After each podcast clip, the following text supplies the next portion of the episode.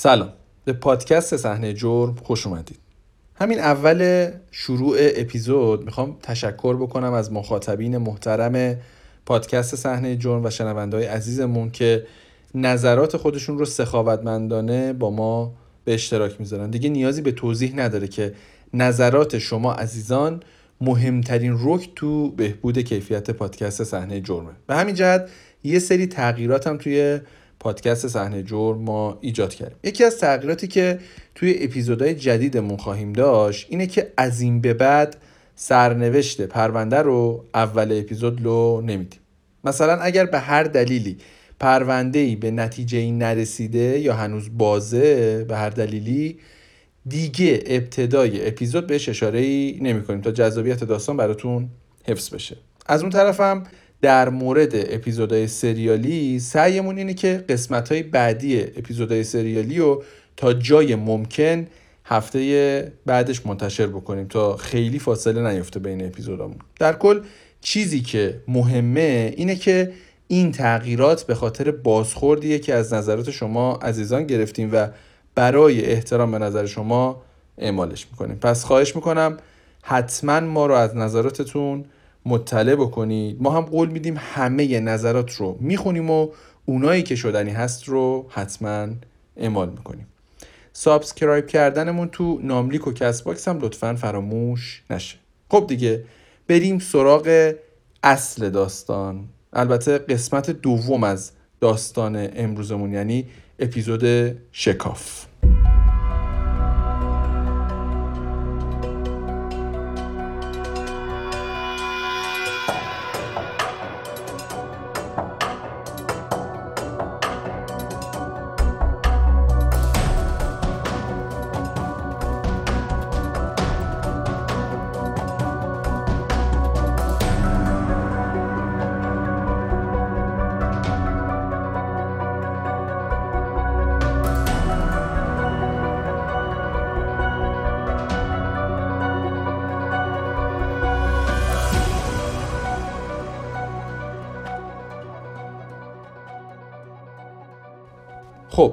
طبق سنت همیشگیمون اول بریم یه خلاصه ای از ماجرا رو بگیم تا هم یه مروری بشه همین که بدونیم اپیزود قبل چی شد و به کجا رسیدیم.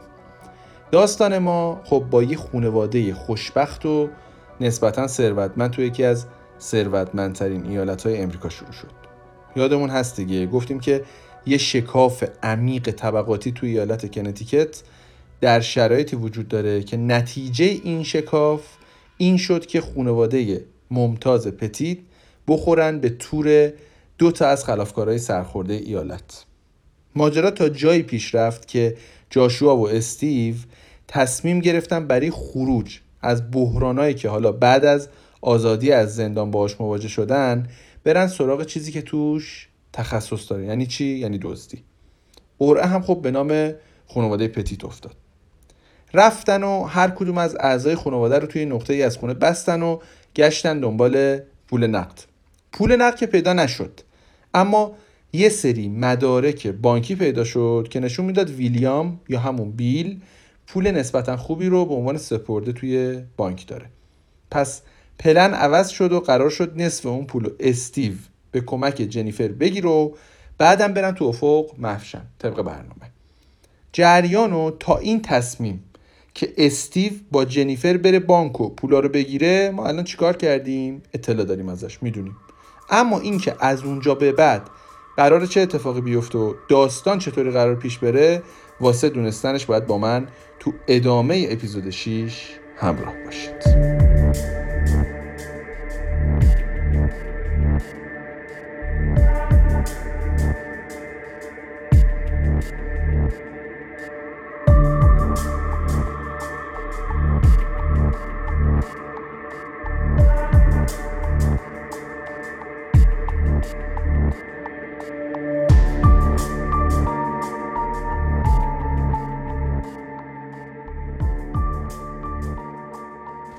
قبل از اینکه جنیفر و استیو برن بانک جاشوا و استیو یه کار نکرده داشتن که باید می‌کردن. چی بود؟ اگه اپیزود قبلی رو خوب گوش کرده باشید گفتیم که نقشه این دو بزرگوار واسه از بین بردن مدارک آتیش زدن خونه قبل از رفتنشون. یعنی برنامهشون اینه که قبل از اینکه خونه رو ترک بکنن خونه رو آتیش بزنن. به همین خاطر استیو دو تا گالون بزرگ برمیداره و میره پمپ بنزین. گالونا رو با بنزین ده دلاری پر می‌کنه و برمیگرده خونه. حالا که دیگه خیالشون از بابت بنزین راحت شده منتظر میشن تا برنامه دوم رو پیاده بکنن. همون بانک رفتن و این داستانا. صبح میشه و موعد اجرای برنامه دوم. استیو و جنیفر با هم رو میفتن میرن سمت کجا؟ سمت بانک. استیو اینجا یه سوتی هم میده البته. با جنیفر وارد بانک نمیشه. به جنیفر میگه بره پولو بگیر و بیاد و جون خانواده خودش رو نجات بده. بعدش هم برن خونه و بعدم نخود نخود هر که رود خانه خود. جنیفر اوکی میده و میره. جنیفر الان تو بانکه و میره سمت تحویلدار بانک و خم میشه و یه یادداشتی رو از زیر شیشه کانتر رد می‌کنه میده به تحویلدار. اونم که دیگه برگر رو دیده و محتویاتش خونده سریعا مدیر شعبه بانک رو صدا می‌کنه. اینجا داره دو تا اتفاق مهم میفته یکی اینکه جنیفر هیچ مدرک شناسایی همراهش نیست. خب برای برداشت پول باید یه سری مدارک شناسایی داشته باشی دیگه. اینجوری که نمیشه پول از بانک برداشت کرد. از طرف دیگه هم اون یادداشتی که گفتیم از زیر شیشه رد کرده داره به موضوع گروگانگیری خانوادش اشاره می‌کنه. دو تا مورد که مدیر شعبه بانک باید در موردشون تصمیم بگیره. اینجا ماری لاینز مدیر شعبه بانک باید تصمیم بگیره که به جنیفر اعتماد بکنه یا نه. حالا مگه درخواست جنیفر اصلا چیه که پای اعتماد و اینجور موارد اومده وسط؟ جنیفر از مدیر شعبه بانک خواسته که پولو بده و بعد با 911 تماس بگیره. بعدا ماری در مورد اون لحظه میگه که اگه به چشمای جنیفر نگاه می‌کردید شما مثل من صداقت و ترس و حس مادرانه رو توش می‌دیدید که داره تو چشاش موج می‌زنه. اون لحظه فقط می‌خواستم اعتماد کنم و امیدوار باشم که پشیمون نمیشم. اینا رو ماری داره میگه. چرا؟ چون حس می‌کرده که چشمای دو تا مادر دارن به هم نگاه می‌کنن و با هم صحبت می‌کنن و به هیچ وجه هم دروغ نمیگن. پس چه اتفاقی میفته ماری اعتماد می‌کنه و همون کاری رو می‌کنه که جنیفر ازش می‌خواد. الان دیگه جنیفر پول رو می‌گیره و با استیو میرن سمت خونه تا کارو تموم کنن و هر کی بره سی خودش. همزمان با خروج جنیفر و استیو مدیر بانک ماری لاینز با 911 تماس می‌گیره. تقریبا هلوش ساعت 9:21 دقیقه و این هاست. و تمام جزئیاتی هم که جنیفر بهش گفته رو به پلیس توضیح میده. یکی از اون جزئیاتی که جنیفر از مدیر بانک خواسته بود که به پلیسا بگن این بود که دزدا خیلی خشونت آمیز و نامناسب رفتار نمی‌کنن. فقط دنبال پولن در واقع. شاید همین توضیح باعث میشه مدل رفتار پلیس به شکلی باشه که توی ادامه داستان ما بهش اشاره می‌کنیم. اما با توجه به توضیحات ماری پلیس ترجیح میده فعلا اقدام خاصی نکنه. استتار بکنه تا تو زمان مناسب حمله بکنه و ماجرا رو فیصله بده. موقعیت الان اینجوریه که پلیس رفته پشت درخت و موزه گرفته تا زمان مناسب برای اقدامش فرا برسه. ببینید از اینجا به بعد داستان میریم تو خونه خانواده پتی. ولی به نظرم قبلش لازمه تا دو تا نکته رو من بگم تا بتونید تصمیم بگیرید که این چند دقیقه آینده رو چیکار کنید. اتفاقایی که اینجا تو خونه خانواده پتی قرار بیفته طوریه که اگه حساس هستید بهتر یه دو سه دقیقه رو بزنید بره جلو. از اون طرفم اگه اطرافتون بچه کوچیک هست حتما از هدفون استفاده کنید چون جزئیات اصلا برای بچه ها مناسب نیست. قبل از اینکه بریم سراغ اتفاقای خونه باید یه نکته رو هم در مورد نوع اقدام پلیس بگم. در نقد اقدام پلیس بحث و جدل و اختلاف نظر زیاده. بعضیا میگن پلیس منفعل عمل کرده. بعضیا میگن report ی که جنیفر از نوع رفتار دزدا داده باعث شده پلیس دچار اشتباه محاسباتی بشه و از اون طرف هم خب خیلی mellow و منفعل و ضعیف عمل بکنه. بعضی هم میگن نه پلیس کار خودش رو داشته انجام می‌داد و دستورات رو داره follow می‌کنه. اما ما قضاوت رو می‌ذاریم به عهده شما. اگه دوست داشتید اصلا برامون برداشتتون رو کامنت هم بکنید. اما خب بریم تو خونه ببینیم اصلا اون تو چه خبره. وقتی می‌رسن خونه منظور جنیفر و استیون. جاشوا در حال تجاوز به دختر کوچیک خانواده میکایلاست. یادمون هست دیگه. میکایلا بسته شده به تخت و خیلی نمی‌تونه از خودش دفاع بکنه و از اون طرف هم نهایت سوء استفاده داره از طرف جاشوا انجام میشه. خب من ترجیح میدم جزئیات مربوط به تجاوز رو نگم. اگه خواستید تو منابع هست می‌تونید مراجعه بکنید. البته کار با تجاوزم تموم نمیشه. جاشوا از میکایلا تو اون حالت ناخوشایند با گوشی موبایلش عکس می‌گیره. دیگه حال میکایلا 11 ساله مشخصه دیگه. من چیزی نگم. کاملا مشخصه توی همچین شرایطی چقدر داره زجر می‌کشه. جاشوا بعد از اینکه عکس می‌گیره میره طبقه پایین و عکسای میکایلا رو به کی نشون میده؟ به استیو. برای چی؟ برای اینکه تحریکش بکنه که اونم همون کار رو با جنیفر مادر میکایلا بکنه. استیو هم خب جنیفر رو می‌بره اتاق نشیمن و هلش میده و شروع می‌کنه به تجاوز کردن. تو همین زمانه که جاشوا میره یه سری به بیل بزنه. پس میره سر وقت بیل. ولی چیزی که می‌بینه قرار شک بزرگی به سرقتشون وارد بکنه. چیه این؟ بیل نیست. چیزی که تو ذهنشه اینه که احتمالا بیل فرار کرده. ولی اگه درست باشه کارشون تمومه. نقشه بینقصشون به هم میریزه. جاشوا سریع به استیو با صدای بلند گرا میده که بیل فرار کرده. جنیفر میشنوه چی شده. جنیفر حالا که شنیده چی شده جنگنده تر میشه. داره شدید تقلا می‌کنه تا خودشو نجات بده. استیو هم که اصلا انتظار شنیدن همچین چیزی رو نداره ترسیده. بلافاصله جدا میشه از جنیفر رو میره تا از پشت پنجره به بیرون یه نگاهی بندازه. واسه چی میره نگاه کنه؟ می‌خواد ببینه اصلا از پلیس خبری هست یا نه. یه ماشین پلیس نامحسوس می‌بینه. دیگه اصلا از اینجا به بعد کنترل کار از دستش خارج میشه. وحشی میشه و بلافاصله حمله می‌کنه سمت جنیفر که می‌خواد فرار کنه. دستشو حلقه می‌کنه دور گردن جنیفر رو انقدر فشار میده تا جنیفر خفه میشه. جنیفر تموم کرده. کار از دست همه خارج شده. همه چی یهو از برنامه از قبل پیش بینی شده داره جلوتر پیش میره. غیر قابل پیش بینی داره میشه. تو همین بگیر و ببندا بیل پتی که لتوپار شده و خونیه از دهنه زیرزمین فرار می‌کنه. بعدم از سمت حیات خودشو میرسونه حیات همسایه بغلی. کشون کشون خودشو میرسونه کنار خیابون. همین سر و صداها و لکه خون باعث میشه همسایش بیاد بیرون سر و گوش یاب بده. چیزی که می‌بینه باعث میشه شکه بشه. بیل رو می‌بینه. بیل بد جوری داغونه شدید داره خونریزی می‌کنه. ولی خب همسایهش با این وجود می‌تونه تشخیص بده که این بیله. بیل انقدر لط و پاره که راحت نمی‌تونه حرف بزنه. خلاصه به هر طریقی که هست همسایه بیل با پلیس تماس می‌گیره. طبیعتا از اختفای پلیس اون اطراف اطلاع نداره. تنها چیزی که ازش مطلع اینه که الان داره می‌بینه بیل لط و خونی اونجا افتاده. تماسش باعث میشه یکی از پلیسا خودشو برسونه و حال نظر بیلو ببینه. حالا این پلیس از همون پلیساییه که اونجا اختفا کردن یا حالا یه افسر گذریه خیلی مشخص نیست. اما اگر از پلیسای همون اطراف باشه الان دیگه متوجه میشه که اوضاع تو خونه اصلا دیگه تحت کنترل نیست. بیلم با اینکه خیلی داغونه ولی خب به هر شکلی که هست به پلیس میرسونه که دختراش و زنش هنوز تو خونن.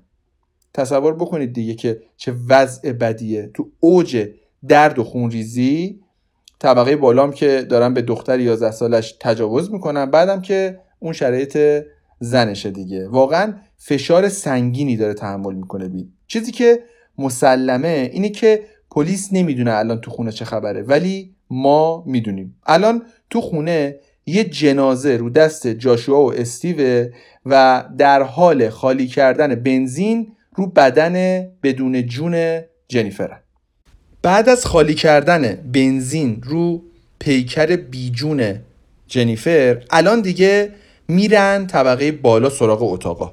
اونجا رو هم غرق بنزین می‌کنن. بچه ها که خب بسته شدن به تخت خیلی شانسی برای نجاتشون وجود نداره. جنیفر هم که خب مرده. فندک رو میندازن و آتیش سوزی شروع میشه. الان دیگه دلیلی نداره تو صحنه جرم بمونن. پس استیو و جاشوا با ماشین خانواده پتیت می‌زنن به چاک. اما چه اتفاقی میفته؟ حین فرار ماشینشون با مانع پلیس برخورد می‌کنه و متوقف میشن و بلافاصله بازداشتشون می‌کنن تا آخرین برنامه دو نفره این دو بزرگوارم به جایی نرسه. مشخصه دیگه. مشخصه. اگه مشکلات روانی این دو نفر نبود این همه اتفاق تلخ نمیافتاد. ولی خب عدم درمان مشکلات روانی جاشوا اینجا بهای بسیار بسیار سنگینی داره. بهایی که به قیمت از هم پاشیده شدن امنیت یه خانواده خوشبخت داره تموم میشه. پلیس آتیش نشانی رو خبر می‌کنه اما خب تا رسیدن آتیش نشانا شعله های آتیش دیگه رسیدن به طبقه بالا. الان دیگه علاوه بر جنیفر و میکایلا هیلی هم بر اثر استنشاق دود تموم کرده. سه تا جنازه رو دست پلیسه. پلیسی که تقریبا میشه گفت نیم ساعت قبل از همه این داستانا تو صحنه جرم حاضر بوده. میکایلا تو شرایطی در واقع پیدا میشه که هنوز به تخت بسته شده بوده. ولی هیلی تفلک تونسته بوده خودش آزاد کنه اما بازم جون سالم به در نبرده بود. ببینید وقتی میگیم قربانی فقط منظورمون خانواده پتیت نیست. این اتفاق می‌تونست برای چند تا بلوک اونورتر یا اینورتر از خونه خانواده پتی هم اتفاق بیفته. وقتی میگیم قربانی داریم در مورد همه ایالت صحبت می‌کنیم. داریم در مورد شکاف طبقاتی صحبت می‌کنیم که نتیجه شده ترس و وحشتی که همسایه های خانواده پتی بعد از اون روز هر روز و هر شب باید تجربه بکنن تحمل بکنن. داریم در مورد رنج پدری صحبت می‌کنیم که نتونسته از خانوادش دفاع بکنه و باید این خاطره تلخ و تا آخر عمرش با خودش حمل بکنه.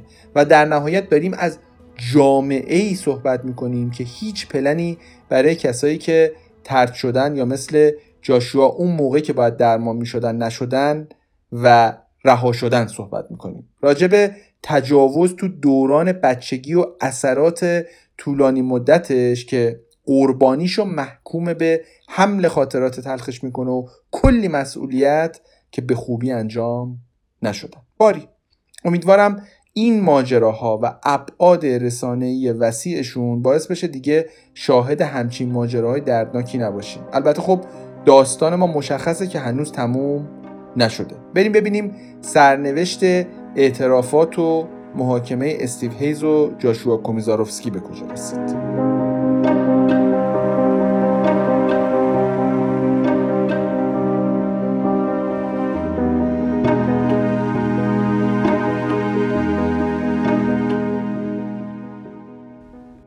استیو هیزی چند ساعت بعد از دستگیریشون همه چی رو اقرار می‌کنه.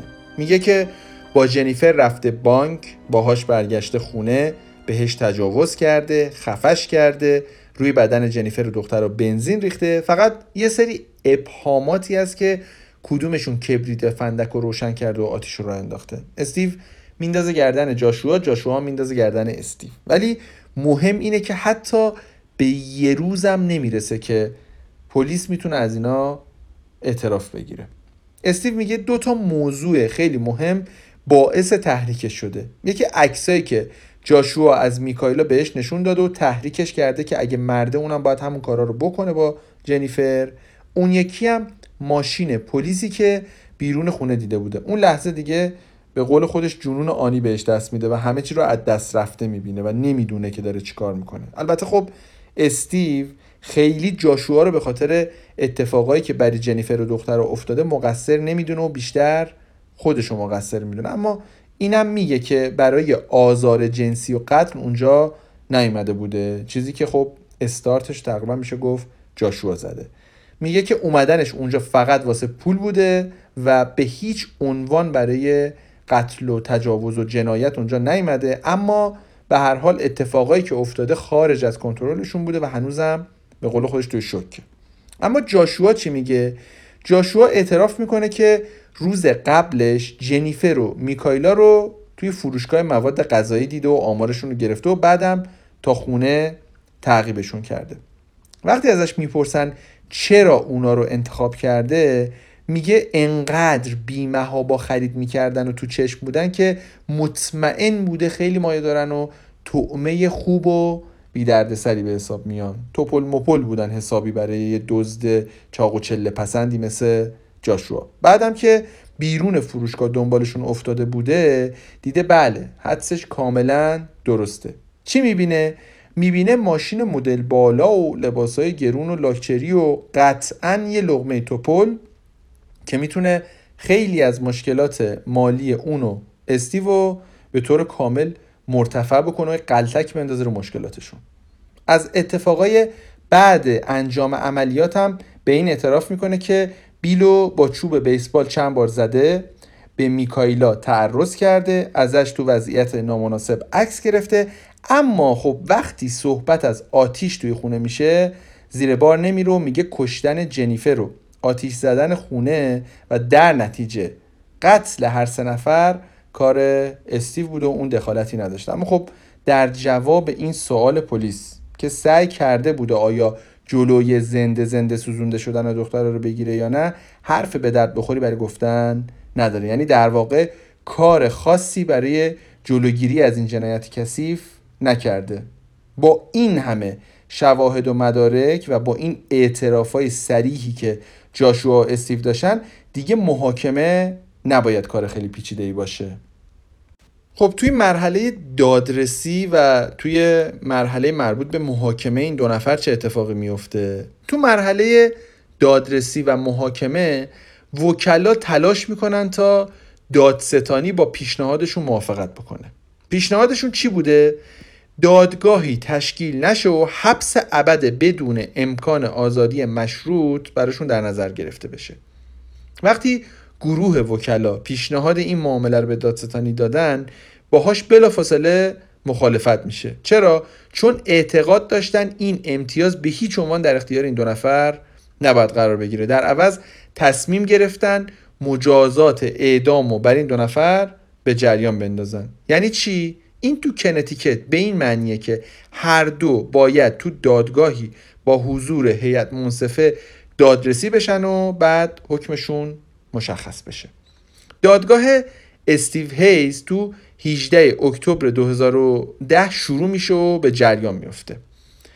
وکیلش به هیئت منصفه میگه که مجازات حبس ابد برای هیز بدترین مجازات ممکنه. حتی از اعدام هم بدتره. چرا؟ چون اینجوری هر روز با فکر کارهایی که کرده و عذاب وجدانش شکنجه میشه. خب استدلالش برای نجات استیو هیز از اعدام این بوده دیگه در هر صورت. اما در نهایت هیئت منصفه به این حکم می‌رسه که استیو هیز باید اعدام بشه.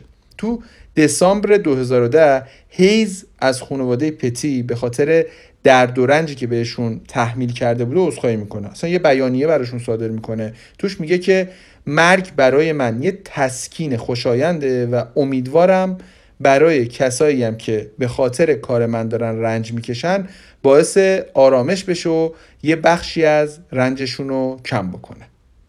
اما دادگاه جاشوا به کجا می‌رسه؟ دادگاه جاشوا کومیزاروفسکی تو 13 اکتبر 2011 شروع میشه.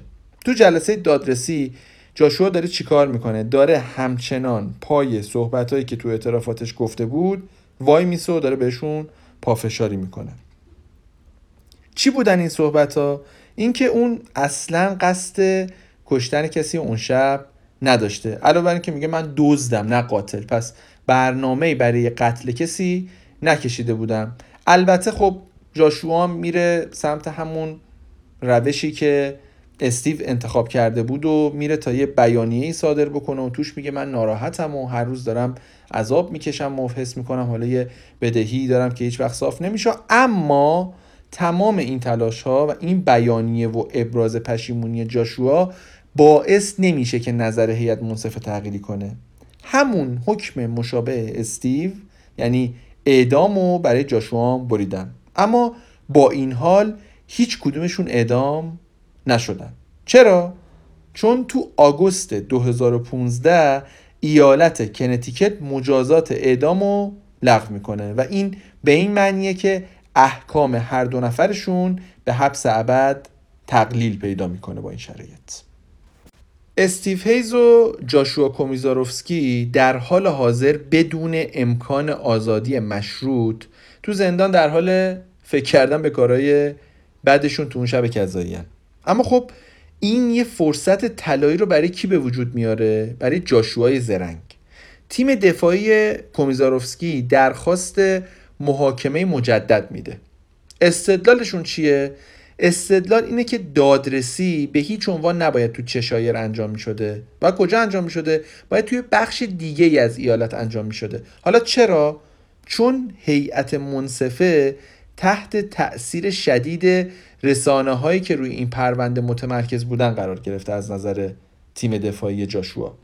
البته تیم دفاعی جاشوا این استدلال هم داره که کومیزاروفسکی بی دلیل و ناعادلانه به عنوان مغز متفکر این جنایت معرفی شده. اونا میگن بجز نقشه دزدی که خب طبق برنامه جاشوا بوده و مغز متفکرش جاشوا بوده ماجرای قتل کاملا از کنترل جاشوا خارج بوده. چیزی که خب استیو هیز تو اعترافاتش تلویحی بهش اشاره می‌کنه. اما این استدلالا از طرف قاضی پرونده باید قبول بشه که قبول نمیشه. قاضی این استدلالا رو رد می‌کنه. چرا؟ چون قاضی مربوطه معتقده که این اصلا یه کار مشترک بوده.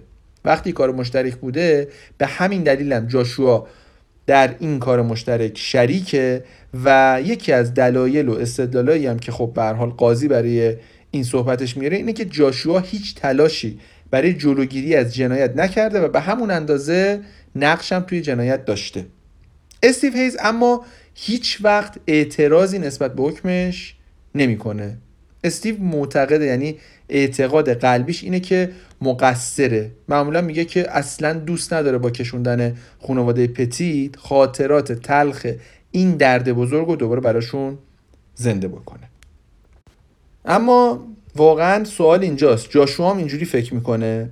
ببینید جاشوا حتی تو دزدیاش و رفتاراش توی دزدیاش رگه های مشکل روانی رو نشون میده. انگار فقط دزدی ارزاش نمی‌کرده. جاشوا شبا وارد خونه مردم می‌شد. معمولا وقتی که خواب بودن. بعض وقتا حتی بعد از اینکه کار دزدیش تموم شده و سرقت رو انجام داده بود بازم توی خونه میموند. و وای میساد چیکار می‌کرد؟ صدای نفس کشیدن ملت رو گوش می‌کرد. خب طبیعی نیست دیگه. این کارا کارای یه دزد پدر مادردار نیست. یه دزد عادی از این ریسکا نمی‌کنه اصلا. درسته حالا بزرگوار باهوش بوده ولی خب مشکلات روانی خیلی جدی هم داشته. در واقع میشه اینجوری بگیم که جاشوا پسر نابغه که قربانی بیتوجهی پدرش به مشکلات روانیش شده. نابغه که البته از نبوغش خب تو امور منفی استفاده کرده. به ترتیبی قربانی تصمیمات پدرش شده که پدرش داره تمام تصمیماتش رو بر اساس توصیه های کلیسا می‌گیره و برنامه های کلیسا روش پیاده می‌کنه. برنامه های کلیسا هم که هیچ کدومشون نتونسته جای روان درمانی رو برای درمان جاشوا بگیره. اما خب ما توی داستانمون یه بخش دیگه هم داریم. اونم نقش پلیس تو این اتفاقه.